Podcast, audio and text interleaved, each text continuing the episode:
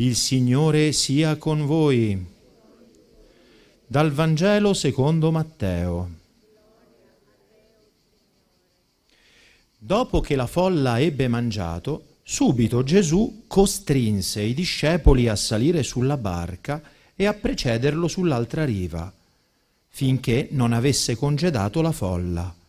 Congedata la folla, salì sul monte in disparte a pregare. Venuta la sera, egli se ne stava lassù, da solo. La barca intanto distava già molte miglia da terra ed era agitata dalle onde.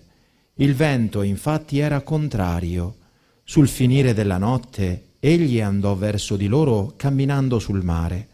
Vedendolo camminare sul mare, i discepoli furono sconvolti e dissero, è un fantasma, e gridarono dalla paura.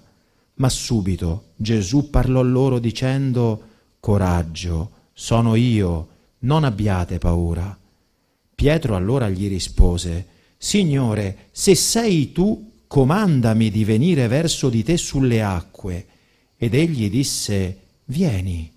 Pietro scese dalla barca, si mise a camminare sulle acque e andò verso Gesù ma vedendo che il vento era forte si impaurì e cominciando ad affondare gridò Signore salvami.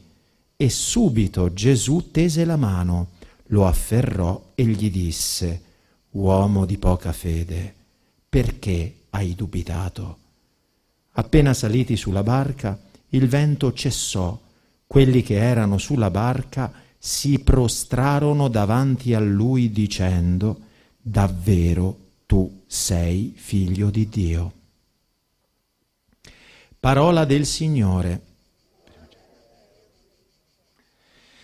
Siano lodati Gesù e Maria. Cari fratelli e sorelle, ascoltiamo anche noi, come dice il salmista, cosa ci dice Dio il Signore, affinché la verità germogli dalla terra, dalla terra della quale siamo impastati tutti noi, cari fratelli e sorelle, che veniamo dalla terra e torniamo alla terra. Possa da questa terra che siamo noi germogliare la verità, quella verità che non è in quanto tale mutevole, quella verità che è eterna, quella verità che germoglia per far affacciare, dice ancora il salmista, la giustizia dal cielo. Il giusto è sceso dal cielo in Gesù, è venuto nel mondo a portare la giustizia vera, quella giustizia che nasce dentro di noi proprio grazie alla verità, alla verità. Possa davvero la verità di Dio sorgere nei nostri cuori perché ascoltiamo la sua parola e la sua parola questo, questa domenica, cari fratelli e sorelle, è particolarmente ricca. Questo brano evangelico che abbiamo ascoltato, no, bellissimo. Gesù, dopo aver dato da mangiare a 5.000 persone con cinque pani e due pesci, costringe i discepoli, è sera, a montare in barca e a precederlo dall'altra parte del lago di Tiberiade, del mare di Galilea, un mare che è sovente sconquassato da tempeste notturne, no? Qualche capitolo prima, proprio Gesù sulla barca insieme ai suoi apostoli dormiva mentre una di queste tempeste terribili metteva a dura prova le capacità natanti di questi pescatori che ci sono cresciuti intorno a questo lago. E Gesù li costringe a andare al mare, attraversare il mare. E questi vanno sulla parola di Gesù e stanno lungo tempo a combattere contro il vento, contro le onde contrarie, contro le, il meteo avverso.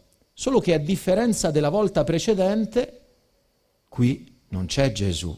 La volta precedente, lo ricordate, gli apostoli gridano Gesù, Signore salvami, salvaci, non vedi che stiamo morendo tutti? Gesù si alza, sgrida il vento, sgrida il mare, tutto si placa. E dicono i suoi discepoli, ma chi è costui che comanda ai venti e al mare? Qui è diverso. Qui Gesù li costringe ad andare da soli. Andate. E lui cosa fa? E lui sale sul monte.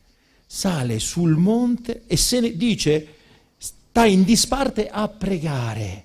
E qui ci dà un insegnamento a tutti noi, cari fratelli e sorelle, perché noi sicuramente già stiamo dedicando un'ora al Signore venendo a messa la domenica, è già qualcosa, però a volte riuscire a trovare un momento nelle nostre giornate da dedicare a Dio, prenderlo in disparte, affinché Dio possa parlare al nostro cuore, lontano dal rumore, lontano dalla confusione delle nostre giornate, perché Dio parla nel silenzio, parla nel raccoglimento, come a Elia, no? Nella prima lettura, Elia si rifugia sul monte Oreb e aspetta il Signore, arriva un vento tale da sconquassare, impetuoso e gagliardo, da spaccare i monti e spezzare le rocce, ma il Signore non è nel vento gagliardo.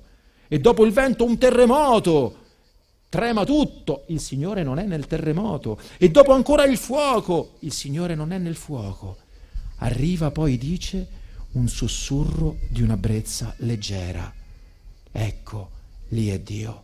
Dio è nel sussurro della brezza leggera per farsi udire da coloro che vorranno avere l'attenzione, la fede, la pazienza di mettersi in ascolto. Allora Gesù si mette in disparte a pregare ma non solo, ci dice il Vangelo, se ne sta lassù da solo.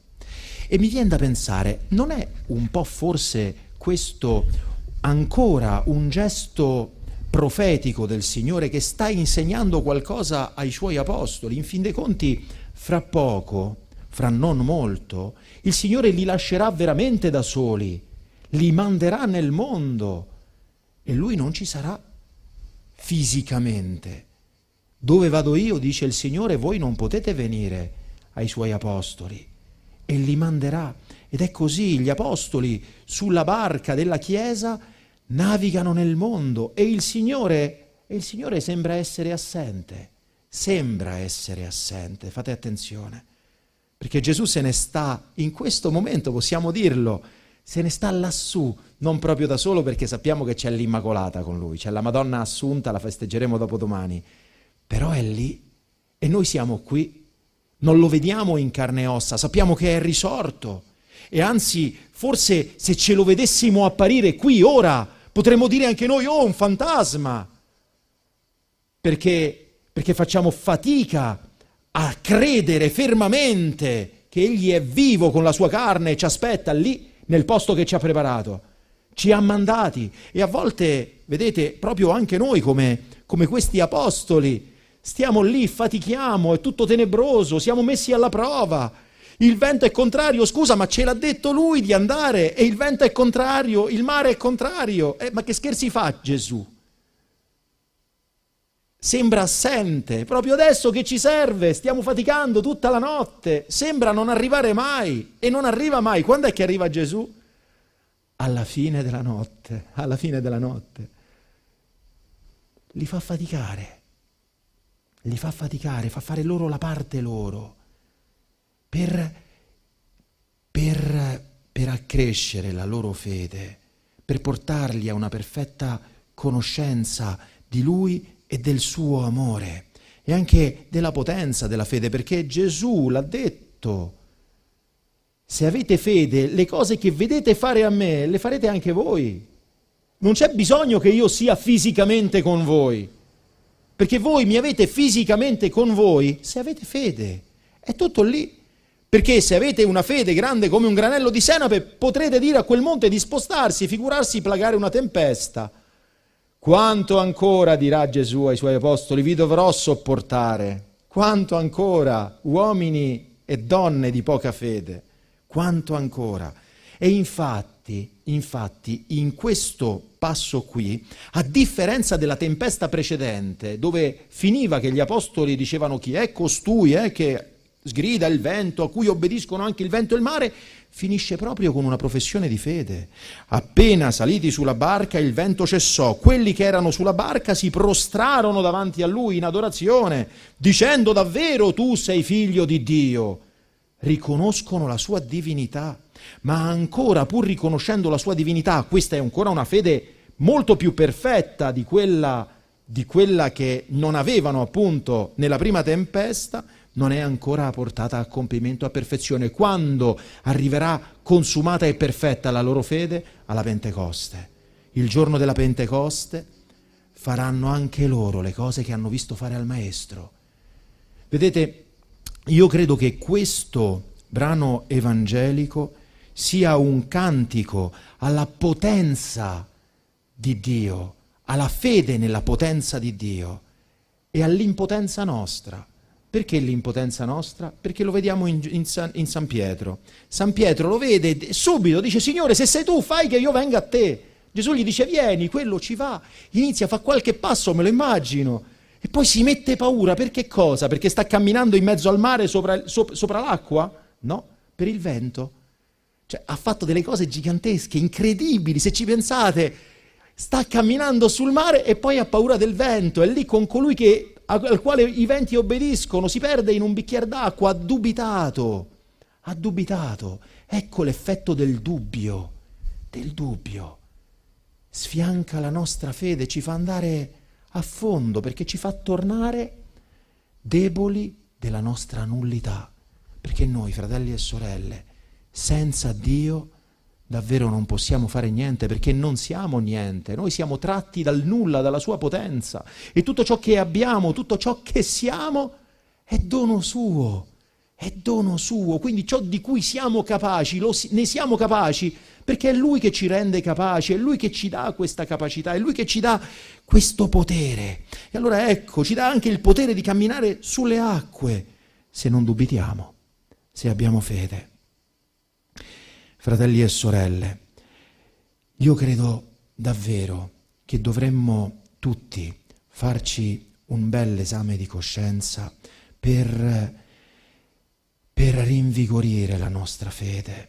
Lo so che a volte la tenebra sembra, sembra inoltrata, Gesù è assente più che mai, proprio adesso che ne avremmo bisogno più che mai, e magari ci sentiamo soli, ci sentiamo provati, ma proprio in quel momento dobbiamo pensare che il Signore è lassù da solo e prega per noi, è vicino a noi.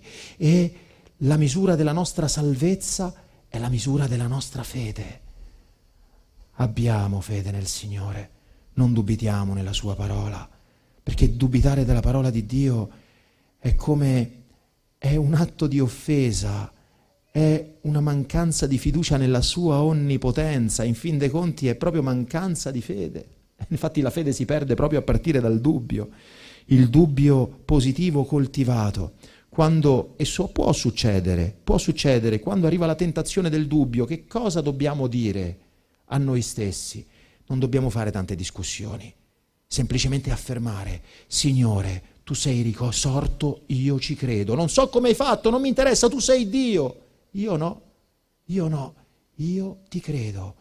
Questo è l'atto di fede che ci farà, ci farà tornare la serenità nel cuore, la presenza di Dio nell'anima, farà arrivare l'alba, non importa quanto inoltrata possa essere l'oscurità e la notte, ma l'alba prima o poi arriva e quando arriva, ecco, Gesù arriva, arriva, sorge il sole e arrivano immediatamente al porto ecco, possa essere così la nostra vita, vissuta tutta alla luce inalterabile, inalienabile, bellissima, splendida e forte della fede che accende quell'amore di Dio che è la presenza di Dio in noi per fare luce nelle tenebre del cuore nostro e fare luce in questo mondo di tenebre nel quale siamo stati posti come luce del mondo, affinché alla fine di questa traversata sul mare in tempesta di questo mondo e di questa vita possiamo giungere assieme a Gesù sulla spiaggia, al porto, a quel posto di gioia e beatitudine eterne che il Signore ci è andato a preparare e che infallibilmente, se avremo fede e persevereremo sino alla fine, Egli ci darà per tutti i secoli dei secoli. Amen. Siano lodati Gesù e Maria.